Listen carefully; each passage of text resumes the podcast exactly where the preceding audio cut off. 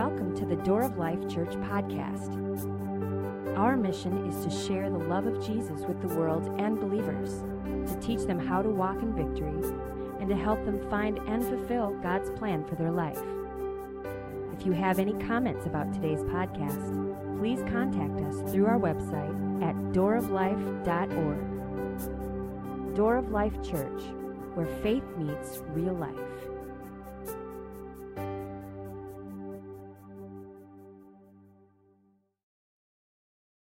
Get started this morning in a passage of Scripture in Matthew chapter 2. And this is one of those stories that surrounds our Christmas season that we, we visit regularly this time of year. And uh, we're going to do it again. We're going to just glean, I believe, some really good things this morning. The Scripture says Jesus was born in Bethlehem in Judea during the reign of King Herod.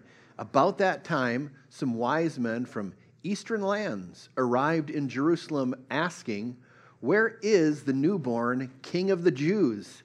We saw his star as it rose, and we have come to worship him. King Herod was deeply disturbed when he heard this, as was everyone in Jerusalem. He called a meeting of the leading priests and teachers of religious law and asked, Where is the Messiah supposed to be born? In Bethlehem, in Judea, they said for this is what the prophet wrote And you, O Bethlehem, in the land of Judah, are not least among the ruling cities of Judah. For a ruler will come from you who will be a shepherd for my people Israel. Then Herod called for a private meeting with the wise men, and he learned from them the time when the star first appeared. Then he told them, Go to Bethlehem and search carefully for the child. And when you find him, Come back and tell me so that I can go and worship him too.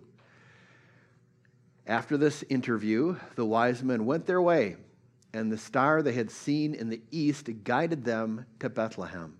It went ahead of them and stopped over the place where the child was. When they saw the star, they were filled with joy. They entered the house and saw the child with his mother, Mary and they bowed down and worshiped him. Then they opened their treasures, treasure chests and gave him gifts of gold, frankincense, and myrrh. When it was time to leave, they returned to their own country by another route, for God had warned them in a dream not to return to Herod. All right? So, this is the story that we think of every time this year the story of the three wise men. And within this story, there is such powerful, profound truth here, you know, as you back up. You see, these guys are not Jews, all right? They're men from eastern lands.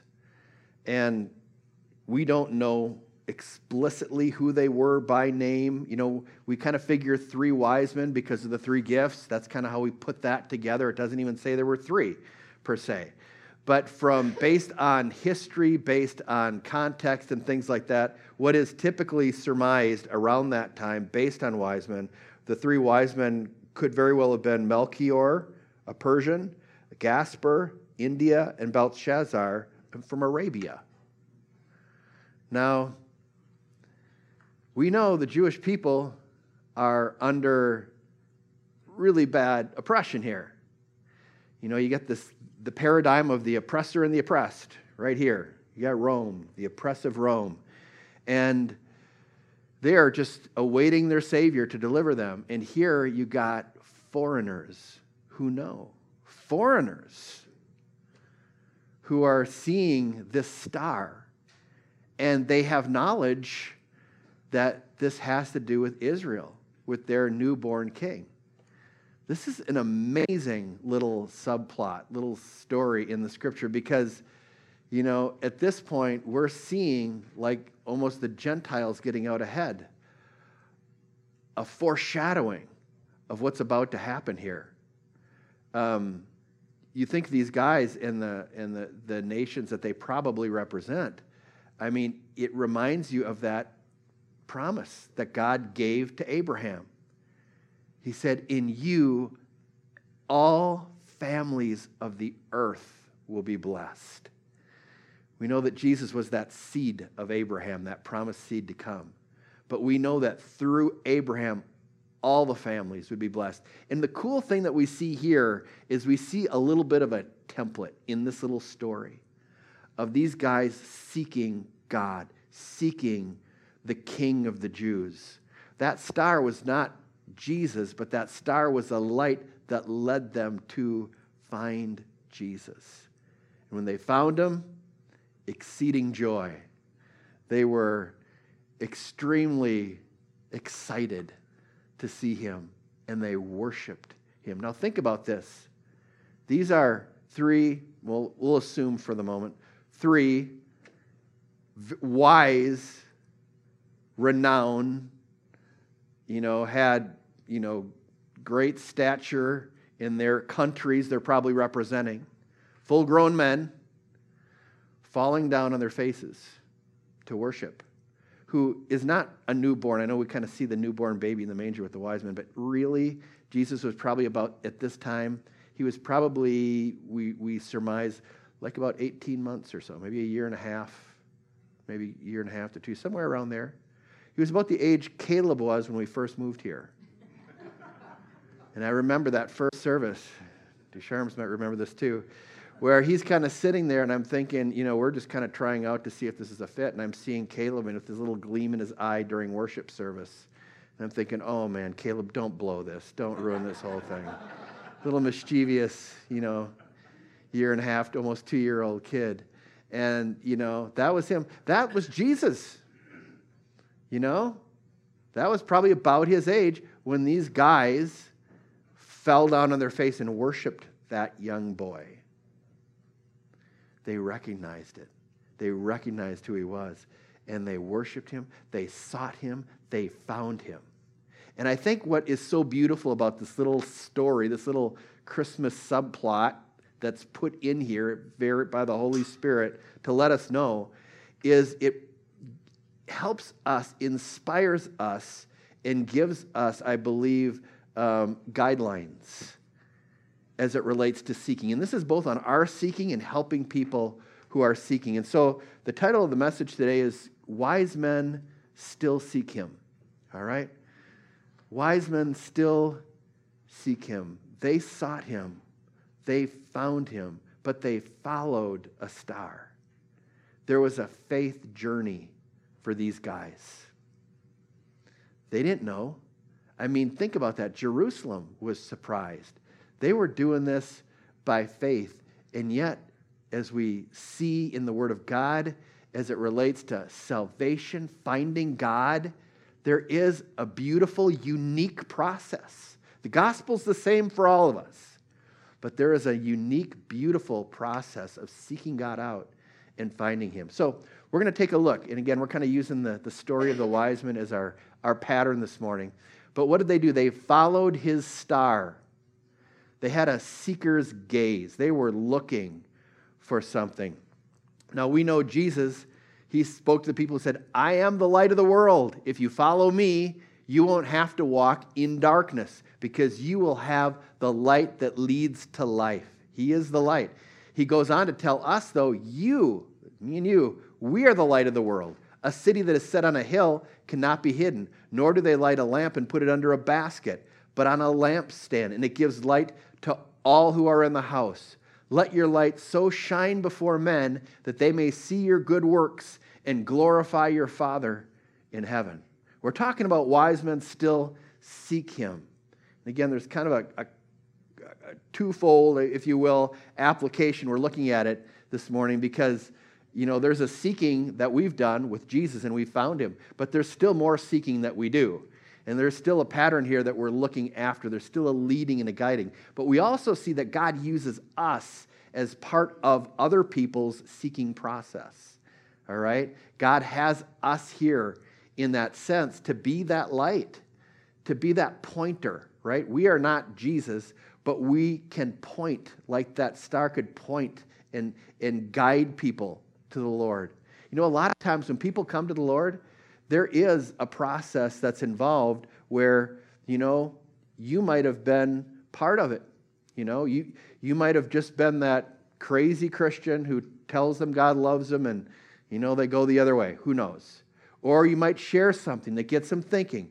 You know, a lot of times when a person comes to Christ, there is going to be a series of things, light, series of things that all of a sudden, when they look at the cross, it makes sense and it lights up. It's almost like a dot to dot puzzle. We each have little pieces and parts of pointing people, and they see it, they get it. So we got to understand, you know, as Jesus set this up, we're part of that process. Abby was asking me the other day, was we were driving and she said, The moon, what makes that moon so shiny? I said, Well, it's really just the sun. What you're seeing is just the reflection of the sun off the moon. It's nighttime, but the sun is still getting through. It's shining off the moon. And I think it's a, it's a good analogy, too, for us. These are dark times, but the sun still shines. He shines in us, Christ in us, the hope of glory, the love of Jesus Christ. Let your, your light so shine that they'll see your good works, glorify your Father who's in heaven. To just realize that things that we do, we are part of that light process. We are part of what people are looking for, what they're gazing, gazing at. Now, this is the way the Apostle Paul described it in one of his sermons in Athens. He said, From one man, he, God, created all the nations throughout the whole earth. He decided beforehand when they, these nations, should rise and fall, and he determined their boundaries. His purpose was for the nations to seek after God and perhaps feel their way toward him and find him, though he is not far from any one of us. God overlooked people's ignorance about these things in earlier times, but now he commands everyone everywhere to repent of their sins and to turn to him. This is the gospel. This is Paul preaching and declaring the gospel. But we see it's so amazing how God set it up. He set this thing up so that a gospel would be proclaimed, that nations would seek, feel after God. Look how messy that sounds. You're going to just feel after. You're going to perceive. You're going to look. You're going to gaze. There's going to be a journey. There is a unique personal journey we all have to seek after God, to find Him. You know, I love when I, one of my favorite Psalms is Psalm 23. The Lord is my shepherd. He didn't say the Lord is my mom and dad's shepherd. He said the Lord is my shepherd. And no matter who you are, no matter what family you grew up in, you all have your own individual journey. You're all seeking. You're all feeling after, feeling toward Him, perceiving something that ultimately commits your heart, your own decision. And you know, we see how God, again, He set it up as a gospel that would be preached. You know, I think of, you know, in my my personal journey, I remember he, hearing the gospel preached at a Lowell Lundstrom crusade as a little boy, and I could just sense this, the Holy Spirit drawing on my heart. It was like, wow, that's, that's, there's something real there. There's something really tangible there. And then it was several years later at a Nicky Cruz crusade, had that same sense and drawing that actually went forward and received Jesus on purpose as my Lord and Savior. You know, just making that declaration of faith. But it was a personal journey. And I grew up with people and family and friends and, you know, different things like that. But there was a point in time when I had to say, okay, I'm feeling my way toward God and I'm finding Him. He's not far from any one of us. He does command us to repent, to turn from our sins, and to turn to Him. Repentance isn't just turning from sin, Repent, repentance is turning to God, it's turning to the cross, it's turning to the love of God. But it's amazing how this simple message can sound different on different ears. Paul puts it this way He says, If our gospel is veiled, if it's hidden, it's veiled or hidden from those who are perishing, whose minds the God of this age has blinded, who do not believe, lest the light of the gospel of the glory of Christ, who's the image of God, should shine on them. For we do not preach ourselves, but Christ, Jesus, the Lord, and ourselves your bondservants for Jesus' sake. For it is God who commanded light to shine out of darkness, who has shone in our hearts to give the light of the knowledge of the glory of God in the face of Jesus Christ. The Word of God is that light. That gospel is the light of the Lord. But we see what happens. Why is it that the, the gospel can sound completely different to two different people? One person could hear the sound of the gospel. Jesus Christ came 2,000 years ago to die for all your sins. And when you, when you believe Him, when you believe on Him, when you receive Him as your Lord and Savior, He washes all your sins away. There's nothing between you and God, not because you did anything, but because of His grace and His love and His mercy. Somebody could hear that and go, wow, that's what I needed. My whole life. Another person could hear that and think, oh, a guy came 2,000 years ago, died on a cross. It's a fairy tale. No, it's the same gospel, but it sounds different to different people. And this is what Paul is talking about. Why is it veiled? Because the God of this age, the world we live in, the atmosphere of the world, the narratives of this world, the, the messaging of this world.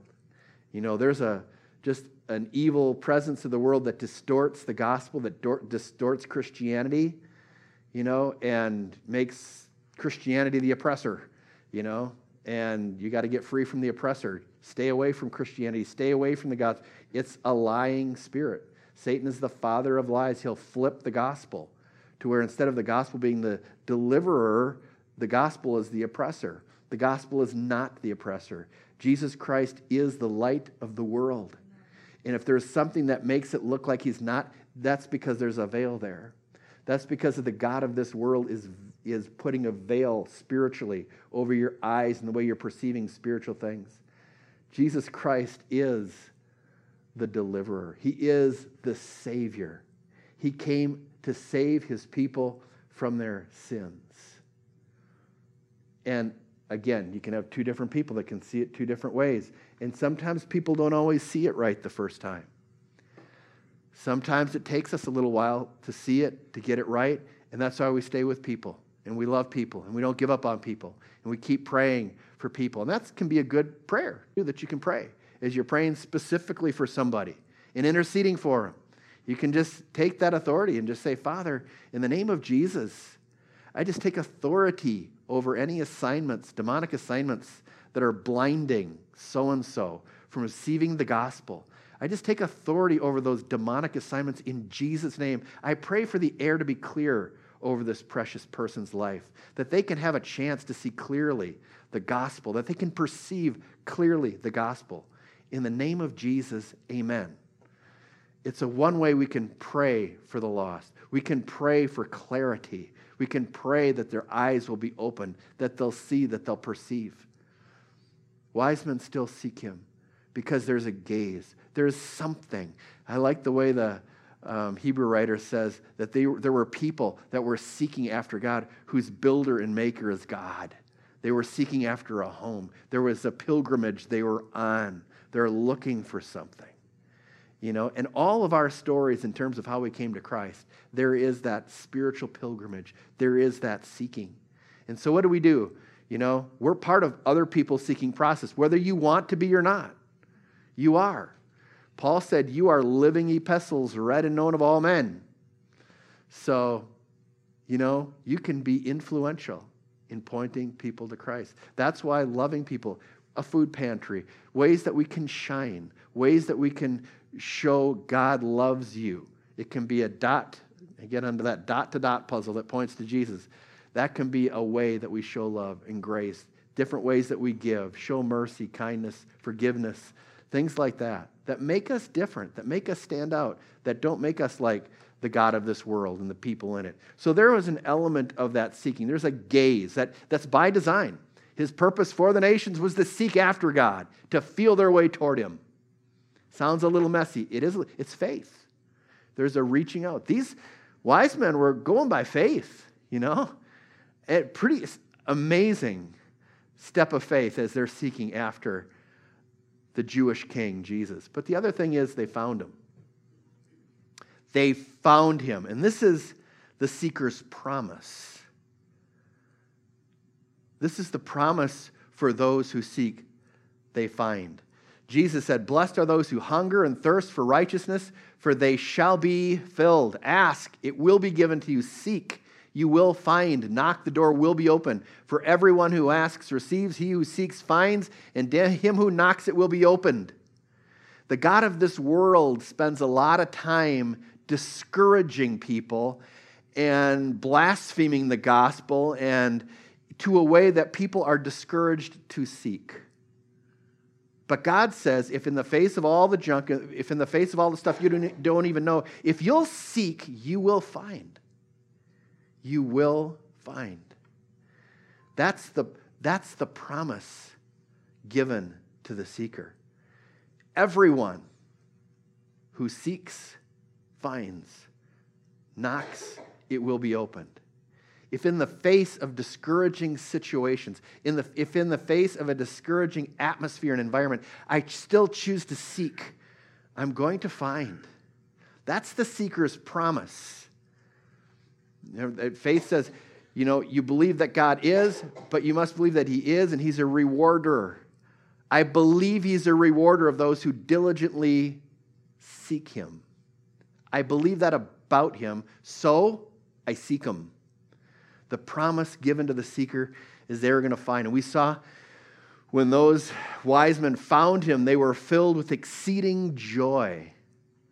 When they, could you imagine that you're on this quest and all of a sudden there it is, your faith becomes sight. They saw him, they found him. It was a joyous experience.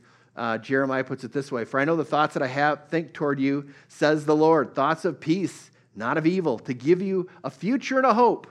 Then you will call upon me and go and pray to me, and I will listen to you. And you will seek me and find me when you search for me with all your heart. I just love that promise. If you seek me, you will be found in me. Uh, you know, I will, I will be found by you. And so it's an important thing to realize that for the seeker, there's a promise of finding. You diligently seek because you believe He's a rewarder. You believe He's going to cause you to find whatever it is you're seeking for. And again, this can obviously, we've found the Lord Jesus, but you can also seek and find other things. It can be direction, it can be wisdom, it can be guidance, it can be just, you know, how to do something. There's a seeking and a finding. Everyone who asks, there's a blessing of seeking. And again, there's temptation to be discouraged for the seeking process, but God promises you seek, you will find.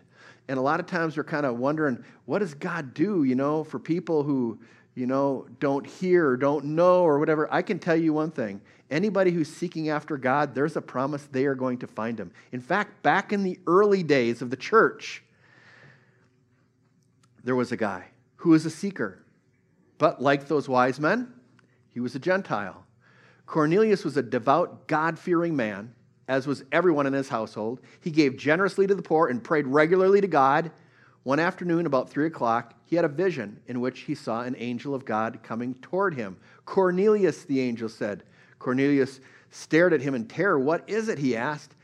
What is it, what is it, sir? He asked the angel. And the angel replied, Your prayers and gifts to the poor have been received by God as an offering. Now send some men to Joppa and summon a man named Simon Peter.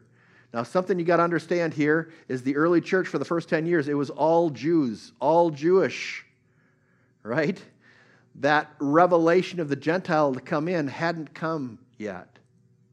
They weren't going after, they were staying away from Gentiles. But God,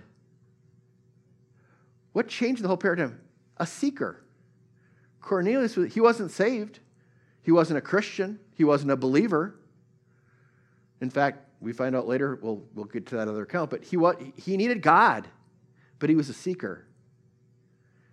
And God responded to a seeker and upset the whole early church because he did send those messengers to Joppa. They did find Peter.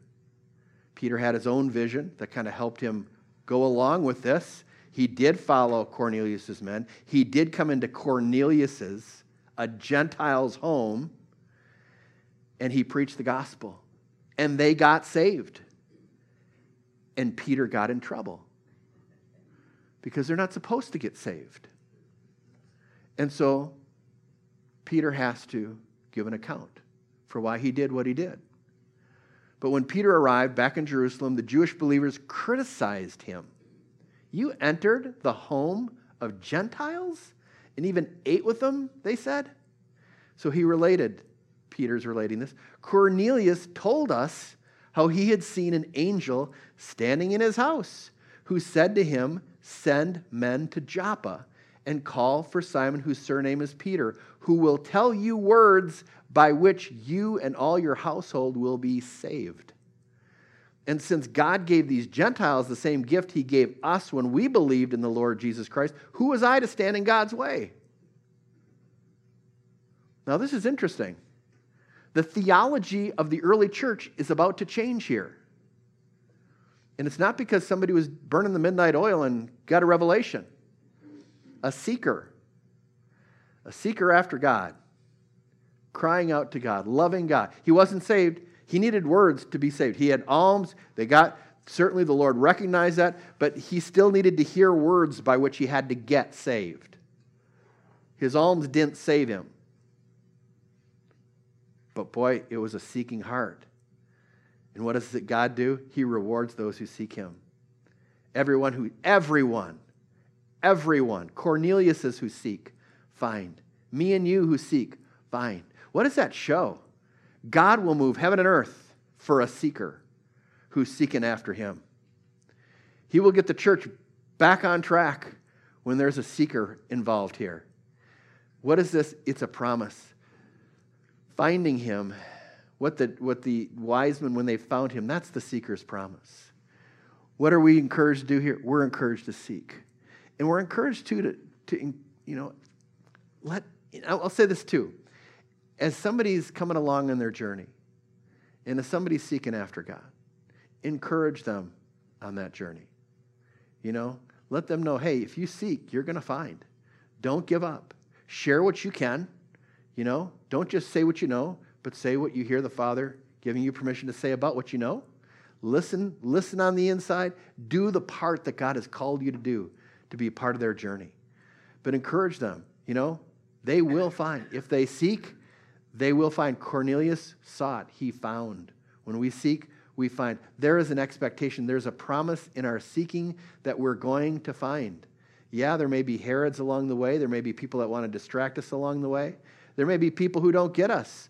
I mean, these folks back here, um, when Peter arrived back in Jerusalem, those, those Jewish believers, were they believers? Yeah, they were believers. But they wouldn't have gone along with Cornelius. That's okay. You seek, God is going to, you are going to find. He is going to reward you. And then finally, I just love, you know, as we look at the, the story of the wise men, is the response. They worshiped him the seeker's response. It's just natural, supernatural. When you find what you're looking for, that there is a response of worship. And as we look at the life of Jesus, of course, those wise men worshiped him as a small child, but we see as that baby grew up in the manger and from the manger and began to do the amazing things of his father. It says, then as he was now, he had just raised Lazarus from the dead.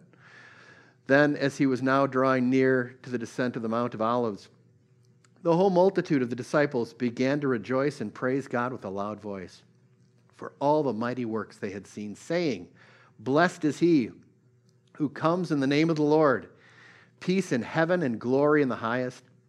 And some of the Pharisees called to him from the crowd, Teacher, rebuke your disciples. But he answered and said to them, I tell you that if these should keep silent, the stones would immediately cry out, which didn't make them any happier than they already were. But that's quite a statement.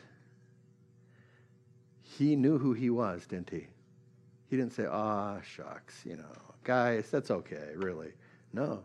He said, if they don't, if they don't, if they keep silent, the stones are going to cry out. He's God. He's worthy of worship. They saw the miracles. They saw the signs. They saw the prophesied signs. And they were crying out, Blessed is the King who comes in the name of the Lord. They were recognizing their own king, and it was worship. And when the disciple, when the Pharisees tried to stop it, Jesus was saying, No, this is appropriate. They found what they were looking for, and they worshiped. I'll tell you what, this is beautiful because this, there's nothing that quite validates finding what you're looking for than the punctuation of worship. It's what we're called to do too. Peter puts it this way You are a chosen generation, a royal priesthood, a holy nation, his own special people, that you may proclaim the praises of him who called you out of darkness and into his marvelous light, who once were not a people, but are now the people of God, who had not obtained mercy, but now have obtained mercy. Praise God. I'll tell you what, there is something so powerful and precious about that. You seek and you find. Do you know you're supposed to find? I remember, I was thinking it was Keith Green's testimony back when he was, um, before he was saved. You know, he was kind of in that, six, that group where you're trying drugs and, you know, trying to get experience spiritual things, look, seeking for God and all that. And he had his whole group that he would run with. And, and of course, one day he got pointed, went to a certain Bible study, and he found God. He was so excited. He was telling everybody about Jesus. And all of a sudden, you know, because he's just worshiping God, because he found him. It's, it's natural. And all of his seeker friends were mad at him. You know, it's okay to be a seeker, but you can't find anything. That's offensive, you know? I mean, dude, be a seeker, but it's you can't, you know, proclaim that you found something. Man, when you found something, you know you found something. There is a worship. There is a proclaiming of the praises of him who called you out of darkness into his marvelous light. It's very much for real. And it's not something that is temporary or emotional. I remember a young guy who got saved, and um, I kind of heard that his I, somebody said, "Yeah, it's just going to wear off." You know, it'll wear off. Let me tell you something about this. This doesn't wear off. This is heaven. They sang a new song saying, You are worthy to take the scroll, to open its seals, for you were slain and have redeemed us to God by your blood out of every tribe and tongue and people and nation. You've made us every tribe tongue, people, and nation, every family of the earth. You have made us kings and priests to our God, and we shall reign on the earth. Worthy is the Lamb who was slain to receive power and riches and wis- wisdom and strength and honor and glory and blessing. Blessing and honor and glory and power be to him who sits on the throne and to the Lamb forever and ever. This is a worship. This is a worship that goes on forever and ever. You know, we worship intentionally every Sunday morning we get into the presence of God. Like I like to say, you know, the worship team, they're going to go, you know, they're going to go in there with or without you. They go with an intention to worship in spirit and in truth. And you can kind of feel that call. Am I going to, am I going to worship from the outer court? Or am I going to worship in the Holy of Holies? Am I going to go on into that inner sanctuary? Those are decisions that you make. They're between you and God. You know, you might start out in the outer, but God wants us to draw in. He wants us to draw into that place of worship. That is a here and now. We're called to proclaim the praises of Him who called us out of darkness into His marvelous light. But this isn't something that is going to wear off. This is something that when you get to heaven, we appreciate what Jesus did for us now on a level. But when you're in heaven, you're standing in the presence of a holy God without any sense of guilt or shame and your identity is I belong here, that work of grace will be even more profound than it is now. I mean, we kind of know things technically, theologically, but when you're standing in the reality of the presence of a holy God and the new creation that you are in Christ Jesus is just on full display. There's no flesh world in the devil. The new creation that He created you to be in Christ Jesus. Still a temple of the Holy Spirit. You don't stop being a temple of the Holy Spirit when you go to heaven.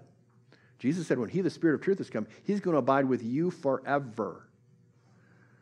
Sometimes people say, Are we going to know one another in heaven? Well, you're just going to know.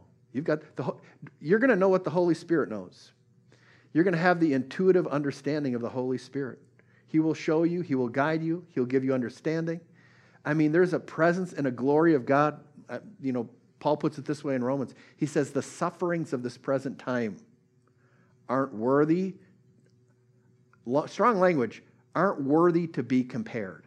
In other words, that's really bad. This is really good. Don't even do that. He's saying, don't even do that. It's not worthy. Don't say this is really bad, this is really good. It's so good that it's not even worthy to be compared like that. It's so amazing that it's inappropriate to say before, this is me before, this is me after. No, you don't do that with what you're about to experience. The first Christmas gift ever is the gift of eternal life. That's what we got. That's what we're going to experience. And what does he say? You have made us kings and priests to our God. He doesn't say, and we shall reign in heaven forever with him. No. This is a worship chorus that is singing about a future event. And we shall reign on the earth. When you die, you don't go to heaven forever and ever. Heaven is a it's a green room. It's a very temporary space. We will end up with glorified bodies on a glorified earth. Physical forever and ever and ever. God created a physical earth with his man to have dominion. Man fell. Redemption for God isn't just about man coming back, it's also about him having his earth and his man having dominion forever and ever. That's God's ultimate redemption. Full circle. Back to an earth, back to a garden, back to a place. I mean, the glory of what we are heading into. It can't be compared. There's a worship that springs forth. This doesn't wear off, this just goes from glory to glory. We are so blessed to know Him, and we are part of that. Wise men still seek Him. And we can attest wise men still find Him, and wise men still worship Him. We are part of what the wise men knew such a long time ago that star, that light of the gospel. It's not a fairy tale. Yeah, the God of this world blinds the minds and tries to make it into a fairy tale, but it's not. It's true. It's a true light that changes a life and gives a gift of eternal life that we can live with Him forever and ever. Well, Heavenly Father, we thank you this morning. I just thank you this morning for oh, those of us who know Him, who love Him, who found Him Father, we just thank you that we can seek you and find you. Go ahead and make this a declaration of faith if your heart can agree. Say, Dear Heavenly Father, I thank you for the star, the light of the gospel that has led me to a decision to receive you as my Lord. I thank you. The stuff going on down here can't compare to the gift of eternal life. I thank you for it. I worship you and I bless you.